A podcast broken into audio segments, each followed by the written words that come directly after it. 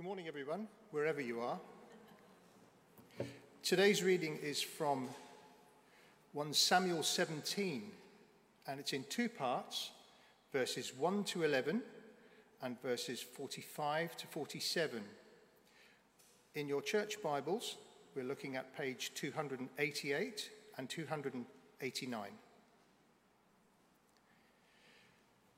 Now the Philistines gathered their forces for war and assembled at Soko in Judah. They pitched camp at Ephes Dammim between Soko and Azekah. Saul and the Israelites assembled and camped in the valley of Elah and drew up their battle line to meet the Philistines. The Philistines occupied one hill and the Israelites another, with the valley in between them. A champion named Goliath, who was from Gath, came out of the Philistine camp. His height was six cubits and a span. He had a bronze helmet on his head and wore a coat of scale armor of bronze weighing 5,000 shekels. On his legs he wore bronze greaves, and a bronze javelin was slung on his back. His spear shaft was like a weaver's rod, and its iron point weighed 600 shekels. His shield bearer went ahead of him.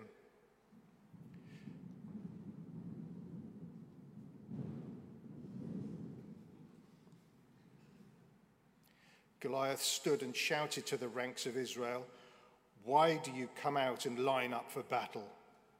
Am I not a Philistine, and you are not the servants of Saul? Choose a man and let him come down to me. If he is able to fight and kill me, we will become your subjects. But if I overcome him and kill him, you will become our subjects and serve us. Then the Philistines said, This day I defy the armies of Israel. Give me a man and let us fight each other. On hearing the Philistines' words, Saul and all the Israelites were dismayed and terrified. David said to the Philistine, You come against me with sword and spear and javelin, but I come against you in the name of the Lord Almighty, the God of the armies of Israel, whom you have defied. This day the, the Lord will deliver you into my hands, and I'll strike you down and cut off your head. This very day I will give the carcasses of the Philistine army to the birds and the wild animals and the whole world will know that there is a God in Israel. This is the word of the Lord. Thanks be to God. Fantastic. Thank you, Gary. It's uh, good of the Lord to provide uh, background sound effects to the reading this morning, isn't it? Uh, if those of you who are online, there was a significant thunderstorm a moment ago, uh, and uh, just as Gary was reading, which is uh, brilliant. I want to start this morning by telling you a story which I have told some of you before, so forgive me for that.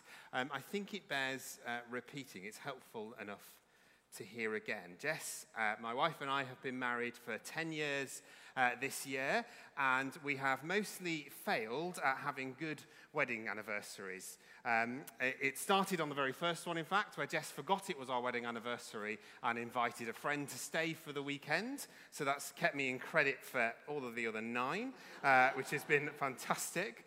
Uh, without doubt, the worst anniversary we had was our sixth wedding anniversary, um, because the day before, our daughter Ellie was born. And uh, you might think that's a bit harsh, um, but in fact, Ellie's birth was not uh, peaceful and calm uh, as it could have been. There was significantly larger amounts of blood uh, as a consequence of her birth than there should have been. Uh, I despite at one point thinking I might be a doctor, um, managed to pass out as a consequence of it. And you are allowed to think that's funny, um, but also do have some sympathy because somehow I managed to get home having done so, uh, but then was transported back to hospital by an ambulance, uh, treated for medical shock as a result of what happened uh, in, uh, in that uh, maternity ward. Jess and I spent, therefore, our sixth wedding anniversary in different wards uh, of Warwick, Warwick University Hospital. I don't think I have ever been as afraid as I was during that whole process. Um, and I don't think I've ever been as afraid that up to now uh, as I was then. And some of you may have experienced something uh, similar.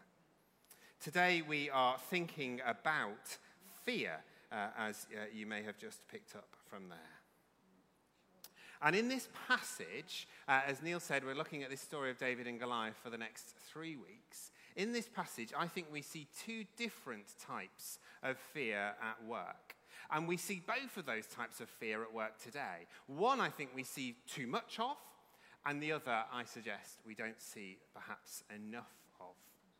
The first of these is a fear of an unknown. I was tempted to call this sermon point, ah, because that's the response that it, uh, that it in, in brings into us. I asked Ellie and Jacob to do a fear, a scared face uh, for, to illustrate the point to us.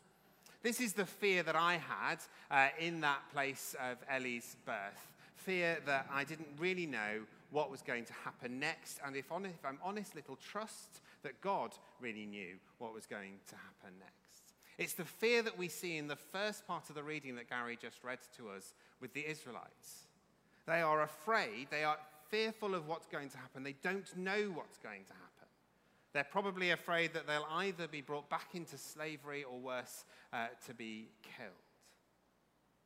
And how we respond to crises like this will reveal what is driving us, what is going on inside of us. I wonder if at the moment we are in a little bit of a fear endemic in our society. Look at the politics that we uh, see around us. Look at the news. Look, for if you wish, at Facebook or at Twitter. See fear wherever you go. What about the church? Do we see fear driving the church, I wonder? I've got some friends uh, to help me, newly ordained, uh, that are going to just illustrate this for a moment. Uh, vicar number one. newly ordained by me, so it doesn't really count. This vicar is so afraid of the financial situation of the church that every single decision they make is based on the bank balance and not necessarily what God is saying to them. Fear of finances drives all that this vicar does all of the time. He's probably not going to stand up, he's so overwhelmed. He's also ordained, slightly larger collar, maybe more Anglo Catholic. This vicar is scared of people, so terrified of upsetting anybody that he won't change anything or do anything that would upset him. He takes the decision just to make all of his decisions based on the loudest voices that he hears, rather uh, than uh, what God is saying. Perhaps fear is at work in our churches as well. Really overwhelmed that one. But what about us? What are the ways in which fear is driving us? Does fear of being alone make us overly busy? Does fear of insignificance make us strive for pos- position in places? There are so many ways in which fear can drive us. How do we make our decisions? Because if we leave it unchecked, if we don't do anything with that fear, it will eventually debilitate us. It will stop us moving forward. I'll come back to that in a couple of minutes. What's the alternative? What is this other fear that we see at work in this passage that I think we need to see more of? It is the fear of the Lord. Uh, I asked Jacob and Ellie to show me a confidence picture. Uh, this is, uh, this is their, their attempt at being uh, confident. Oswald Chambers said this The remarkable thing about fearing God is that when you fear God, you fear nothing else. Whereas if you do not fear God, you fear everything else.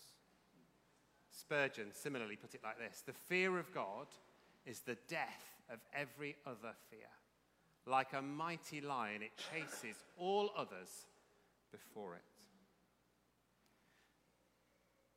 Now, fear of God is not specifically mentioned in this passage, but it is what David is exemplifying in his response to Goliath.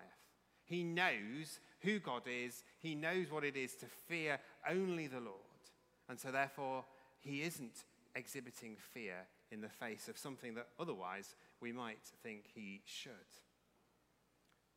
It's important for us to remember as well that fear is not the same as being afraid.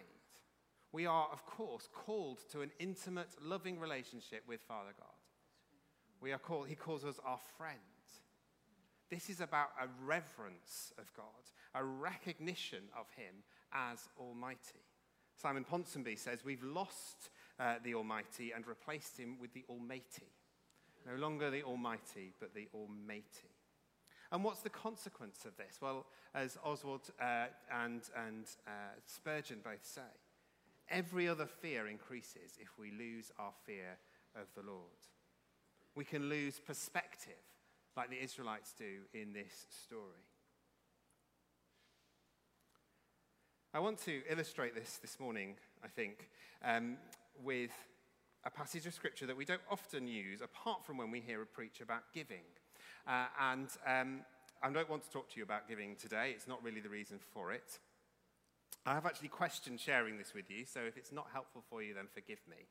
Uh, but it's on my heart, been on my heart all week as I've been preparing for this evening, this morning. I still think it's an evening, still, clearly. If it's not helpful, then forgive me. But you might know this verse of scripture. We quote it often, I've quoted it myself here. Malachi 3:10 Test me in this says the Lord Almighty see if I will not throw open the floodgates of heaven and pour out so much blessing that there will be not be room enough to store it. It is the only place in scripture where the Lord calls us to test him our finances. He says test me in this. But we often miss out the context of this verse. This is Malachi speaking to uh, the people on behalf of God a prophecy from God. I, the Lord, do not change. So you, the descendants of Jacob, are not destroyed. Ever since the time of your ancestors, you have turned away from my decrees and have not kept them. Return to me, and I will return to you, says the Lord Almighty. But you ask, How are we to return? Will a mere mortal rob God? Yet you rob me. But you ask, How are we robbing you? In tithes and offerings. You are under a curse, your whole nation, because you are robbing me. Bring the whole tithe into this storehouse, that there may be food in my house. Test me in this, says the Lord Almighty, and see if I will not throw open the floodgates of heaven and pour out so much blessing that there will not be room enough to store it. I don't think this morning the reason I've been asked to share that, or I feel that's on my heart, is actually about giving. It might be for one or two of us that is a challenge. But I wonder if, in losing sight of the Almighty, we might be in danger of robbing him of other things. Robbing him of our time, robbing him of our attention, robbing him of our obedience, our obedience to Scripture, our desire to let it lead us, and possibly our money. So, what does it mean for us to be fearful of the Lord, I wonder? Pope Francis says this it is a joyful awareness of God's majesty. A joyful awareness of God's majesty. I really like that. Perhaps we could think about the sea for a moment. Uh, we love the sea here in Southsea, if you haven't noticed. Uh, it's probably a little bit, uh, well, it's probably, you'll be all right going in at the moment because you're already wet, aren't you? Uh, but uh, some people here love, some brave people love to swim in the sea. Very impressed with those. Some people like to go out in, on a boat. They're very impressive as well. Some of us just like to walk along the side of it with a cup of coffee or an ice cream. Uh, that's also okay too. We love the sea, don't we? We understand the sea, but we're also aware of the sea's power. We see it in storms when they come. We're aware of the power that the sea has. We respect the power of the sea, perhaps. Now, it's an imperfect analogy of God, I know it is, because the sea isn't inherently chasing after our good as the Lord is. But there is a healthy respect for the sea. Perhaps that helps us to understand what it means to be joyfully aware of God's majesty in our lives. So, fear, then, this morning, the last time I brought the teddies out, it was all about sin. Today, it's all about fear. I need to do better at planning my sermon series so that I go on slightly lighter topics sometimes, perhaps. What is this first challenge for us? It is to be driven less by our fears. Some of this will be relatively easy for us to do. It will be easy to change our patterns of thought or pa- change our patterns of behavior. We use here at St. Jude's the five R's. Uh, you may have come across these before. You need to recognize what the fear is that's driving your decision, repent of having been allowed to be following it, receive God's forgiveness. So important. Rebuke the lies of the evil one that will try to move you back into it and to realign yourselves, to turn away, which is what repentance really means, to move to a different pattern of behavior that exhibits a different pattern of behavior. Some of the fears that we face may well need this work. Some of them will have incapacitated us and will need further help as well. But there is freedom for us. That is what the gospel promises. Paul writes in 2 Corinthians For though we live in the world, we do not wage war as the world does. The weapons we fight with are not the weapons of the world. On the contrary, they have divine power to demolish strongholds. We demolish arguments and every pretension that sets itself up against the knowledge of God. And we take captive every thought to make it obedient to Christ. There is freedom from this fear. Now, I need to pop in a health check here because you haven't heard me say that if you suffer from anxiety, if you suffer from depression, if you suffer from fear, then all you need to do is to pray more. That's not what I have said. After Ellie was born, I saw a very good Christian counselor. She helped me with some trauma counseling. It helped me to deal with that. I always say when talking about physical conditions, when we need healing for that, see a, do both. See a doctor, go for prayer. It's both and. It's just the same with our anxieties and fears. God has gifted us with wonderful health professionals. But whatever you do, do not continue to be driven by these fears. Instead, look to replace it with a healthy fear of the Lord. How do we do that? Well, David knows the Lord. David's heart is after God, it says. He worships the Lord. He finds God in his sung worship and in his time in Scripture. As we read his word, we will be reminded not only of what he has done, but what he promises to do. We can have confidence in him and his power. We can know the truth of these words if we reflect on and meditate on them daily. The Lord longs for us to be free of fear. He longs for us to fear just one thing, to have the fear of the Lord in us to know that reverence of his power, again, beautifully exemplified in the storm. I wonder if we might just take a couple of minutes to pray. Um, I'm going to get you to stand in a moment or two, but before then, just where you're seated. And perhaps you can just think for a moment, firstly, about two things. Firstly, if there are any fears that are driving you at the moment, what they are, how you know when you respond to something, how you know you're being driven by a fear. If there's any fears that are unhealthy, not of God, I'll just give you a moment or two to think about that.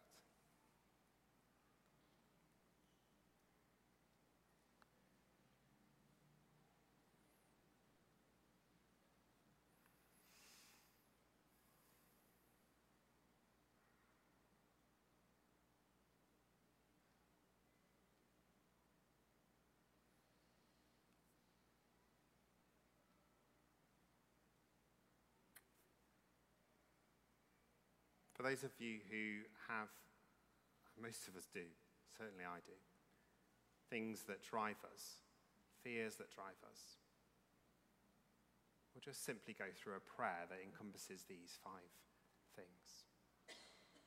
Lord Jesus, we recognize this fear at work in our lives. We recognize the temptation it is to be driven by it, to be led by it and the possibility that there is for that to drive us further away from you. And Lord, we repent of that, of believing that lie. We repent of that fear. We bring it into submission of you. And Lord, we praise you for your forgiveness and we receive that forgiveness now. Where you are, just as we pray, Lord, would you fill us afresh, each and every one of us, afresh with your Holy Spirit? Come, Holy Spirit. Come, Holy Spirit.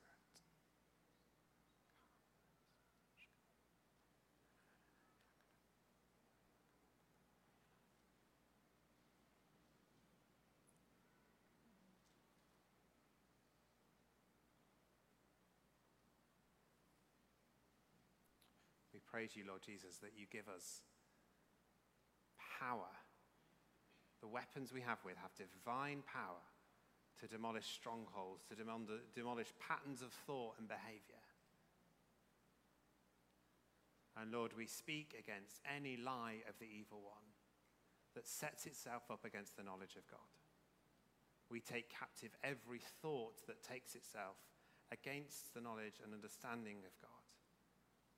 And we make it obedient to you, Christ.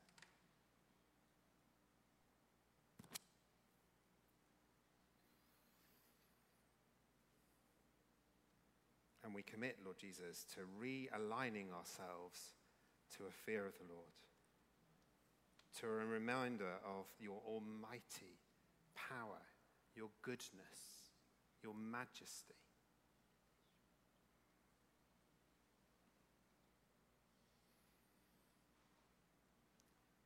Not quite finished praying yet, but I wonder if you would stand with me just as we realign ourselves with that, perhaps as the band back. Just keep in this place of prayer together.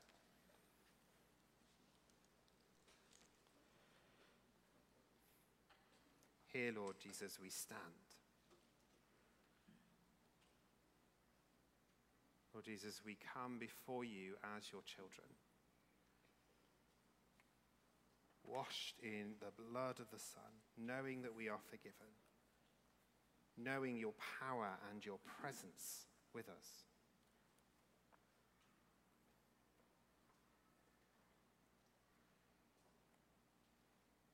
Lord, would you excite us and inspire us for a future without fear?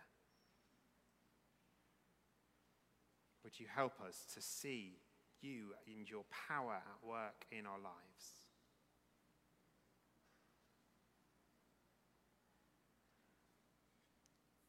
Holy Spirit, would you come?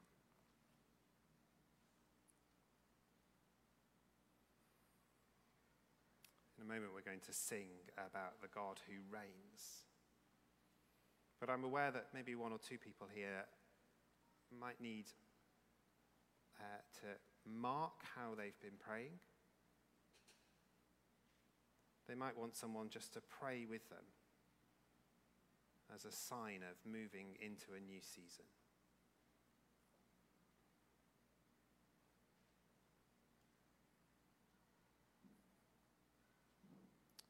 If that's the case, then members of our prayer team would love to pray with you. They'll be um, to my left, your right, in a moment or two. But I suspect for all of us, we need uh, once again to submit ourselves to the Lord. So I wonder if you would be willing to hold out your hands as we do that. And we say, Holy Spirit, come. We thank you, Lord Jesus for your presence with us. We thank you for your love for us. And Lord, when things come our way, we pray that you would help us to look to you, to know that you are Lord and that you reign.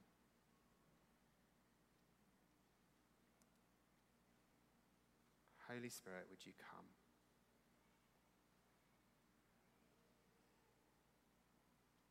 In a moment, the band are going to lead us in a song. If it's helpful for you to sing, then, let's, then do join them. If it's helpful for you to sit and to pray, then do that. If it's helpful for you to dance, then do that. whatever it is you find helpful, feel freedom in this space to respond to the Lord as he calls. But let's sing together.